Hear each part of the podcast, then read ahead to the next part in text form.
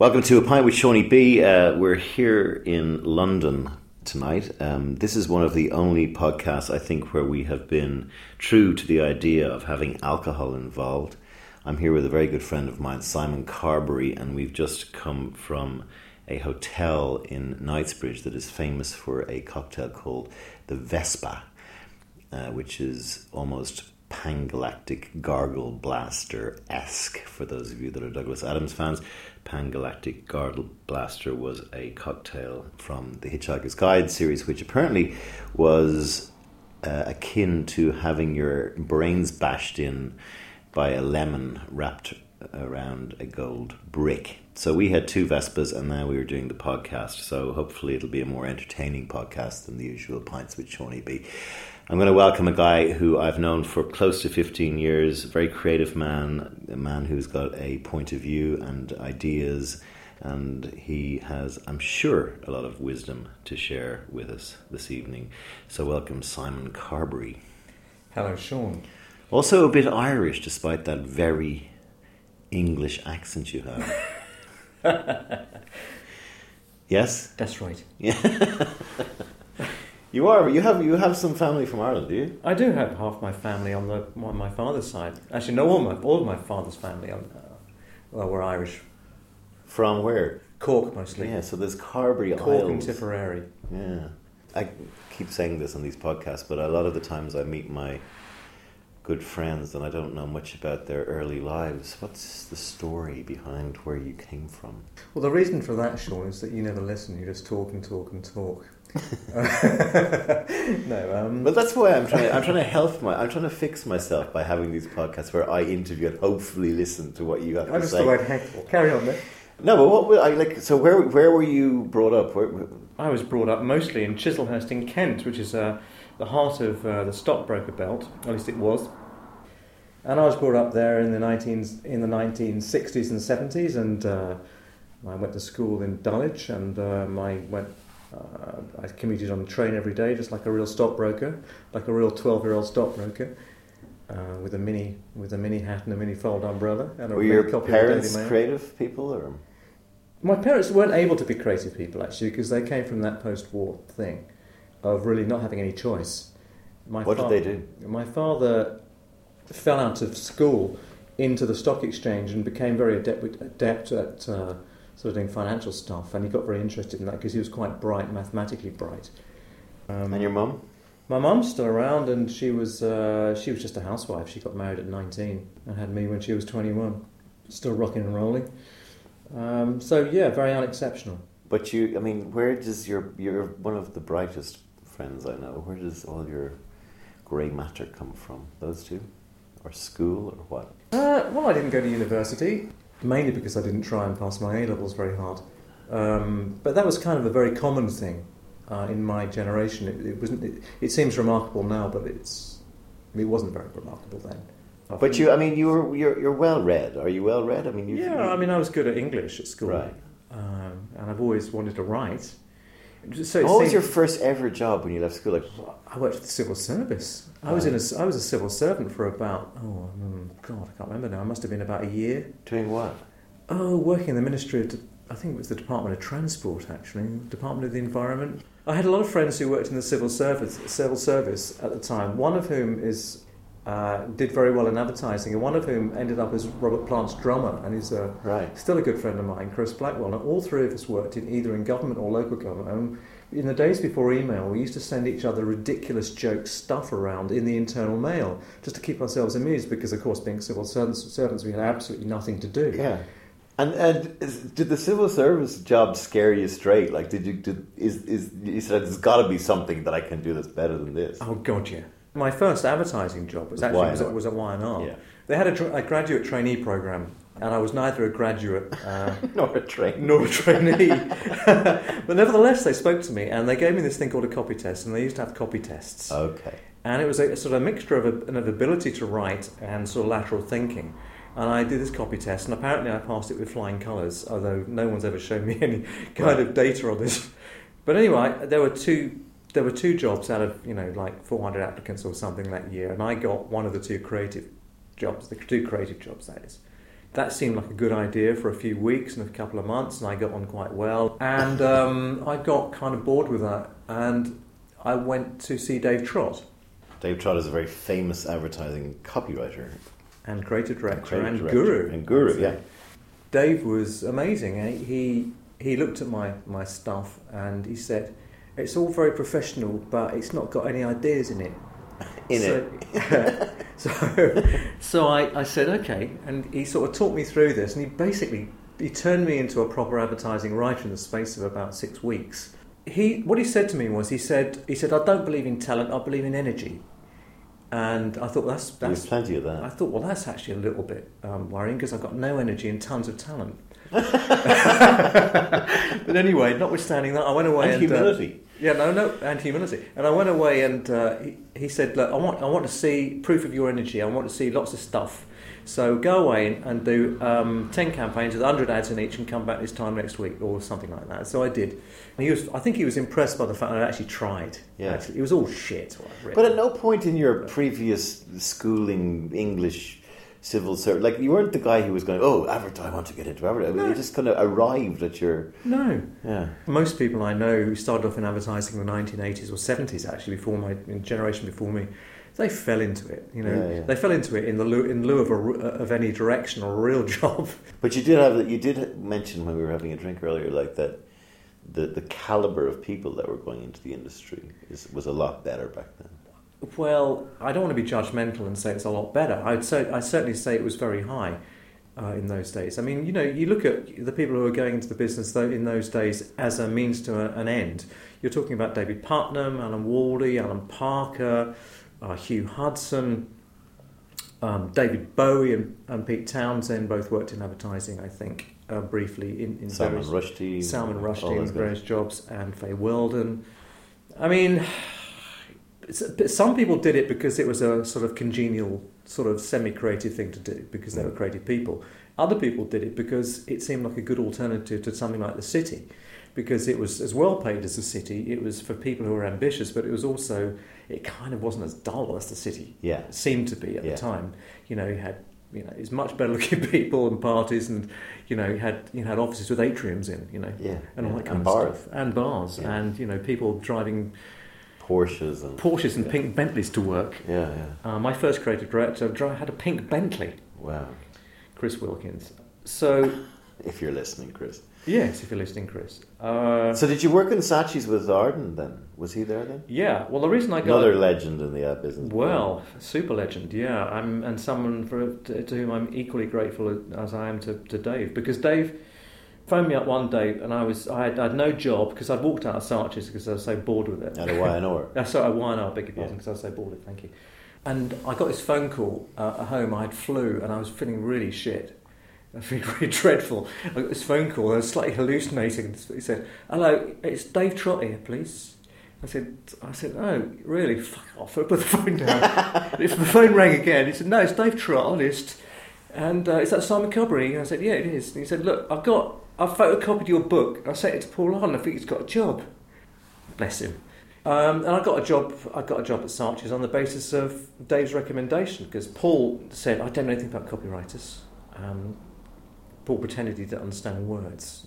And, uh, You wrote a couple of he- books, he- he yeah, yes, exactly. he interviewed me and he said, uh, "He said Dave Trott says you're good." I said, "Oh, all right, okay, that's great, fantastic." And he said, um, "I've got a girl in my department, great legs, great legs." what do you think about women? I said, "Fine." He said, "She's a girl art director." That was Alex Taylor, who's also um, sort of done very well in the business. Uh, Alexandra. And I got a job in his uh, in his department. The first thing he gave us virtually was a, was can we please do some stuff for the 1983 Conservative Party election campaign.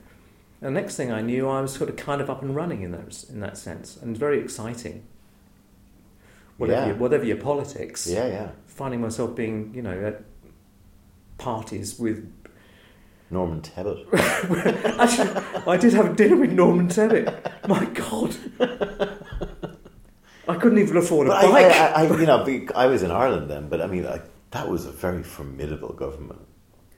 I mean, there were there were big hitters in there that were scary. You know, I mean, not least herself. They were scary. None of them were as scary as Charlie Saatchi, though. I, I've never really talked to anybody about that dynamic between Maurice and Charles Saatchi. So we're talking about Saatchi and Saatchi when it became the biggest agency in the world.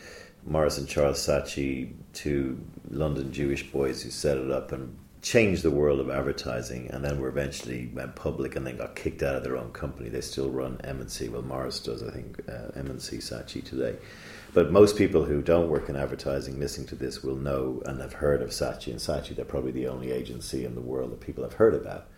What was the dynamic like with, you know, Maurice and Charles at that time? So because that was at their that was at the, the zenith of their of their power, I suppose. Yeah. Well, I'd love to be able to show you into their inner sanctum, Sean, but I was, but I was 14 and a half. And It was a fucking good question. You just shot it. down. You just I- cut it off the knees.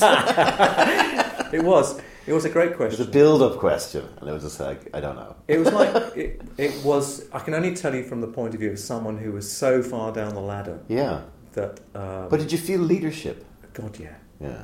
Oh, absolutely, absolutely. There was. Well, the agency was run by by Charles and Maurice, but it was also run very much by Tim Bell. Yeah. What was the atmosphere and the day to day like? It went from being quite organised to being unbelievably chaotic. Yeah. um, in the space of three years. And I found that chaos difficult because I don't like working in chaotic environments. It was very much simplified for us as junior creative people because all we had to do was win awards. We had to. All I had to do was to please Paul Um, Arden. Yeah. If I produced something that was a good idea, he would try, he would use his influence, his power, and his sheer scariness to try and make that happen. So taking that period of your life, which was your second job, versus say jumping forward to today, like where where do you see the business from those days to these days? Because I think you have a point of view on that. The thing about advertising in those days was that it was it was a bit of the it was the wild west in, to some extent, and um, there was a lot of money coming in through the doors, and so agencies were essentially being bankrolled, um, and all they had to do was By take, media. yeah, by media, and all they had Yeah. to do was take commission. I remember um, whenever it happened, I think it must have been 25 years ago, when the media, depart- media department started becoming independent media agencies. Mm. And at that moment, the rot set in in terms of advertising having a business model. the trouble with with losing your business model is that you start to find altern- try and find alternatives which don't necessarily work. The commission model worked. Um, the fee model doesn't because advertising clients have had never and, and still have never got used to the idea of paying paying for value for ideas Mm. Essentially agencies are no longer being being paid proper money for what they do when they do it well. What happened as a result is that less good people were attracted into advertising, less good people are attracted into the marketing departments of, of agents of, of clients because um, they've moved so far down the pecking order uh, in terms of the board Mm. of a, any client company. And um, it's gone from being a Premier League occupation uh, in, in all sides to becoming uh, perhaps, you know, a Division Two occupation in that sense, which is a terribly sad thing because there are some very good people working in this Mm, business Right. Yeah. and a great communications idea, a great communications campaign can transform any brand. Mm. It can turn a brand and make it from, go from zero to hero. Yeah. But it's very difficult now to find anybody that has the, who has the vision to enable that to happen. What happened when you when you um, left Saatchi? What what was the reason you left, and where did you go? I left Saatchi's because I felt it was getting too chaotic for the way I like to work. Right. And what I still believe works best for many people as creatives and still isn't an option that's offered to many, which is to go and work in your own space, be given a brief, be, gi- uh, be given a coherent brief, be given a, um, a space to work in, a space of time and a space of your own. Quiet. And peace and quiet. Yeah. I do not like working in open plan No, I'm hearing this is all going to change again. It's going Yeah. to go back because it's just not. It's just not working. Yeah. Should we talk about peace and quiet? Do you want to talk about that? Sure. Well, You know, I work in. I go into advertising agencies all the time still, and I still and I find myself working in in open plan offices, and um, it's impossible for me to work in an open plan office Mm. uh, to do ideas and to write. You know, it's not because I'm antisocial. It's not because I don't like listening Yeah. to It's not everyone 'cause you're not a team player. No, no, not at all. I, I love, I love rock and roll. I mean, uh, rock and roll is part of my life, and making music is part of my life. I like making noise, Yeah. honest. At the right time, yeah. But it's, uh, it's horses for courses. I, I don't really like being surrounded by everyone else's music when I'm trying to work. Yeah. Um, so I say to them, okay, fine, I, I can work in my place, and but people want me to work in their place. If that's what they're paying me to do, I go, okay, I shrug my shoulders and I go and do it. But I, I think it's a crazy thing to do. And when I see so many people um, trying to get onto a tube train in London and trying to get off one again at six o'clock in the evening, like I did this evening, I think to myself, why are we doing this uh, as a society? How's this helping us? How is it making us more creative? I don't think it is. There's a whole backlash with Yahoo and places like this where it's like, oh no, no more working from home. Everyone come into the office and the water cooler moment, and and coupled with the Google Plexes and whatever the hell Apple are building, this Death Star. You know, I don't, I don't really understand why we went down this road, eh, other than for possible financial savings. other than an kind of going, well, if we had everybody on a Take long desk. You may have hit the nail on the head there, Sean. might have been. What you don't need is you don't need an artificial clock watching, post industrial revolution um, Yes. working shtick. I think you've got to imbue people with trust. If you don't think they're worthy of trust, if you don't think they have talent, if you think they're lazy, don't employ them. Yeah. Was the freelance decision partly made to allow you to explore your other creative avenues, your music, your writing? Yeah, it was. Well, I, I felt very trapped in a full time job. Quite often, one does things in life that you do at the time and you don't know why you did them until years later. And I think it was certainly true in my case. I'm, I don't think I was particularly mature. I didn't have much guidance, really. I was Mm. making it up as I went along. After I'd been freelancing a while, I found that A, I worked better at doing my advertising work in that way. Why? the freedom to the freedom to work how I want to work, excuse me, where I want to work, and I find that I don't want to. I don't find I need to do it ten hours a day. Yeah. I don't need to, to, to go through this sort of joke thing that I've experienced once or twice of being of having to work for twenty hours non-stop in a warehouse Mm. with a bunch of other people um, in order to produce anything. It's bollocks, Mm, mm, mm. um, and I feel Not very- your circus, not your monkeys. You get hired from not- from a certain Yeah, time. abs- absolutely. I mean, just give me a give me a job, pay me a fee, and I'll come back with it. If I don't come back with it, then you can kick me out. That's that. And I should be able to also do other things in my life, which I do try and do. And uh, the other things in my life are very important. There's the writing, which I, I postponed for far too long. The other sort of writing beyond advertising, and the music as well, which I uh, which I'd also did put aside for too long, and I'm thankfully now um, comfortably back to doing. I enjoy. So it. you have a band. You had a band called the Air Hilaires, A I R H I L L A I R S, but also Air Hilaire. Uh, or you say it probably better because you The Air Hilaires, named after Terry-Thomas, going, oh, hello. Yes. And then there's there's a new wood nymph or something. What's it called?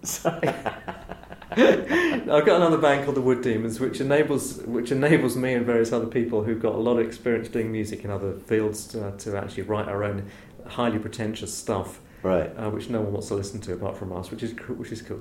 But the Wood Demons are, are you, you gig quite a lot, like Yeah, we gig quite a lot, but we don't gig all that much because uh, you know gigging is not really uh, what you do unless you're either 22 or U2. Uh, or, or U2, exactly.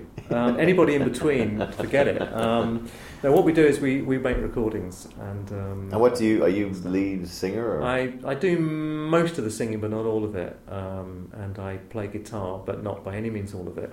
And I write about um, somewhere around a third of the material. and what's your angst?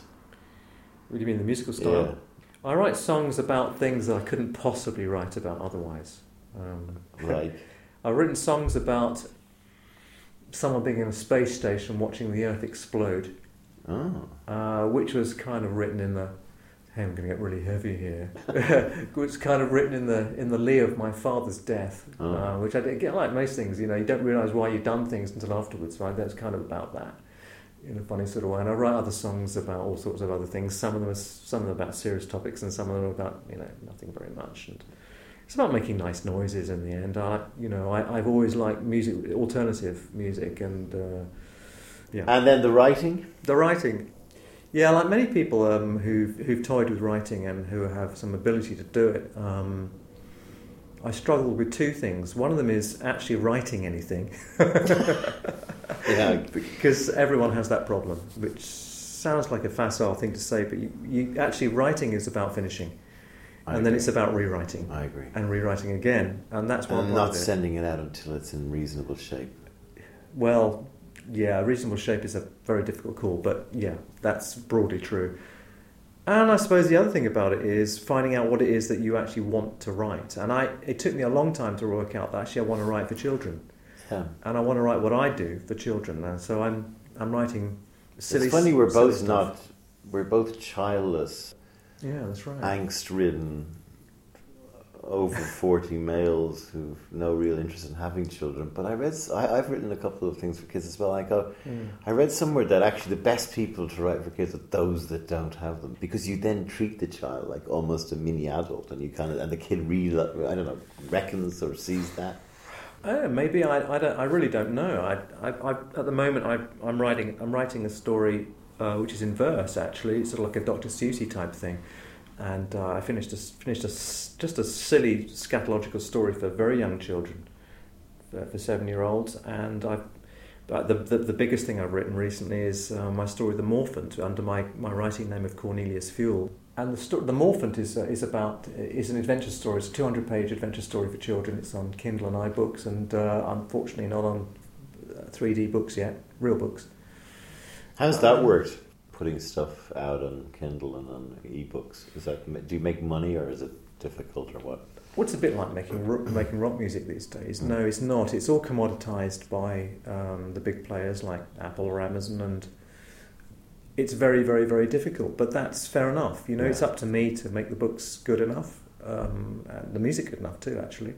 And it's up to me to find ways of making sure that we get an audience. That's no one else's problem but mine. Um, Do you regret not having children? Actually, I do regret not having children. Um, if we're going to get into this deep personal thing, I have a partner um, who has her own children, and it would have been lovely for us to have had children together, but that's not going to happen. And you know, that's uh, that's the way it goes. You know, I, I had a not having children has many advantages too. I was able to travel a lot. Mm. Um, I was able to do lots of things that really would have been close to impossible had I had children. Um, I don't mean that from a selfish point of view, No. but you know, I'm trying to find a you know a positive to that. So, Mm, mm. um, Oh, there are plenty of them. oh yeah. Um, the what other regrets would you have had looking back?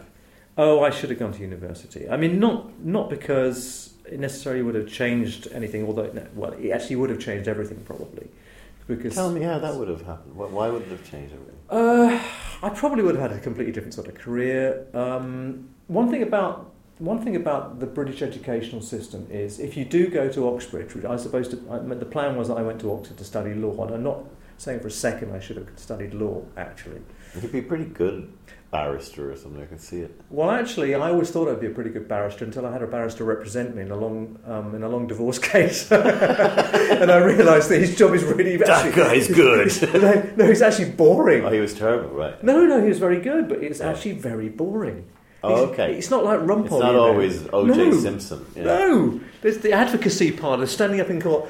I put it to you, my lord. There's nothing like that. Greatest speech I ever saw. Greatest speech was Johnnie Cochran's sum up speech when after that mental trial Oh, yeah, went on all summer, and he comes in his blue suit, and what's her name? Marcia Clark was the was the hagger headed, bags under the eyes, stuttering with a folder tw- three times the size of her head, and Johnnie Cochran arrives in his blue suit, and all he has is a glove in his pocket he has no notes and he talks for an hour.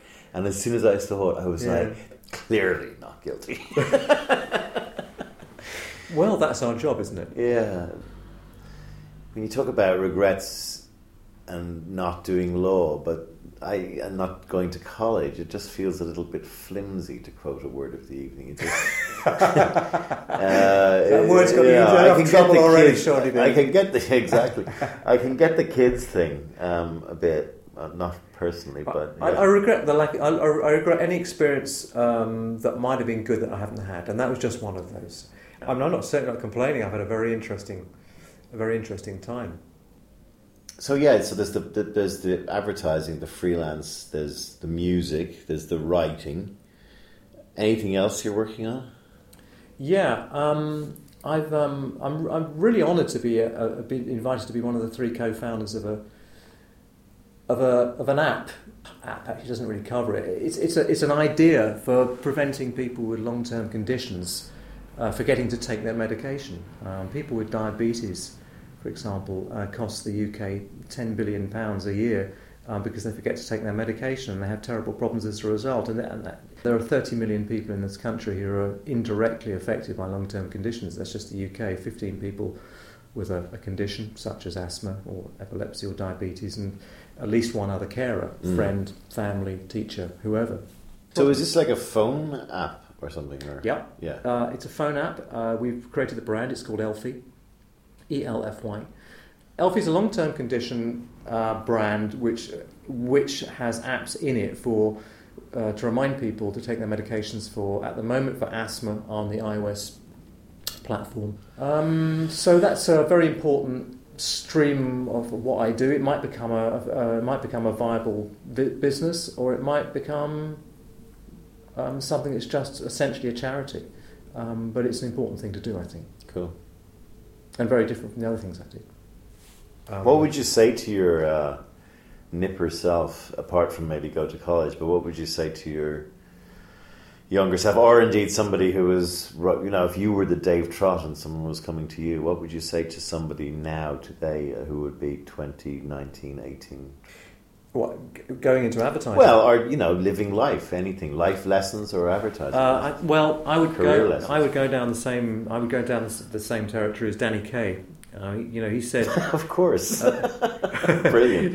which is go and perform as Tom Thumb. No, the one without the parsley's the one without the poison. Danny Kaye of all people, and look him up because he had a much more interesting life than many people think. I know Danny. Danny Kaye was my father was very into Danny Kaye. I Ah, saw- I mean, he was obviously he was a, a song and dance man, Yes. and he was an actor and, and and all the rest of it. But he was also he, was, he also trained as an airline pilot to fly for Pan Am, and he also became he became the head of some international organisation I can't remember the name of. Yeah, I mean, I'm not I'm no expert on Danny Kaye. I'm just using him as an example because he said uh, life is a broad tapestry and you should, you should throw as much paint at it as possible. Yeah. And I kind of think that's the case. We live in a world where you're expected to be very, very, very brilliant at one thing. Um, and if you're even remotely engaged with anything else, you're not taken seriously. That's something that we've lost in the last 500 years. Michelangelo could do more than more than, than make a sculpture of David.